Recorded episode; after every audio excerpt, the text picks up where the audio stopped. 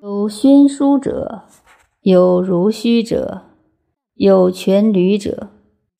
所谓宣书者，学艺先生之言，则宣宣书书而思自悦也，自以为足矣，而谓之未时有物也，是以为宣书者也。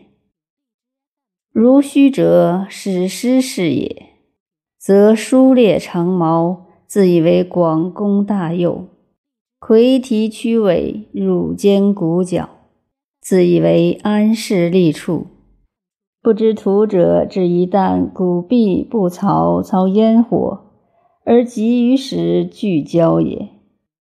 此以欲进，此以欲退，此其所谓如虚者也。全履者顺也，羊肉不牧矣。以牧羊肉，羊肉山也。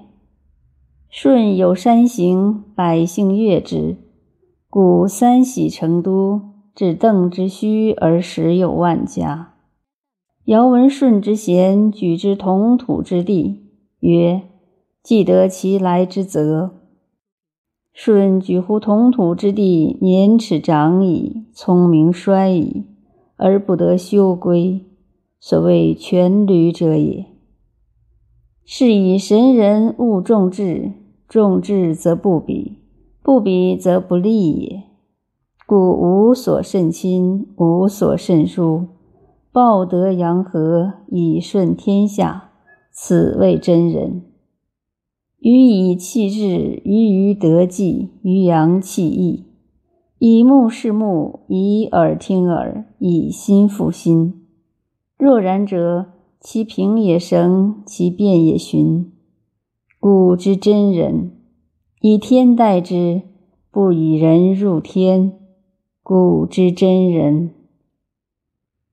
得之也生，失之也死；得之也死，失之也生，要也。其实谨也，桔梗也，鸡庸也，石灵也。事实为地者也，何可胜言？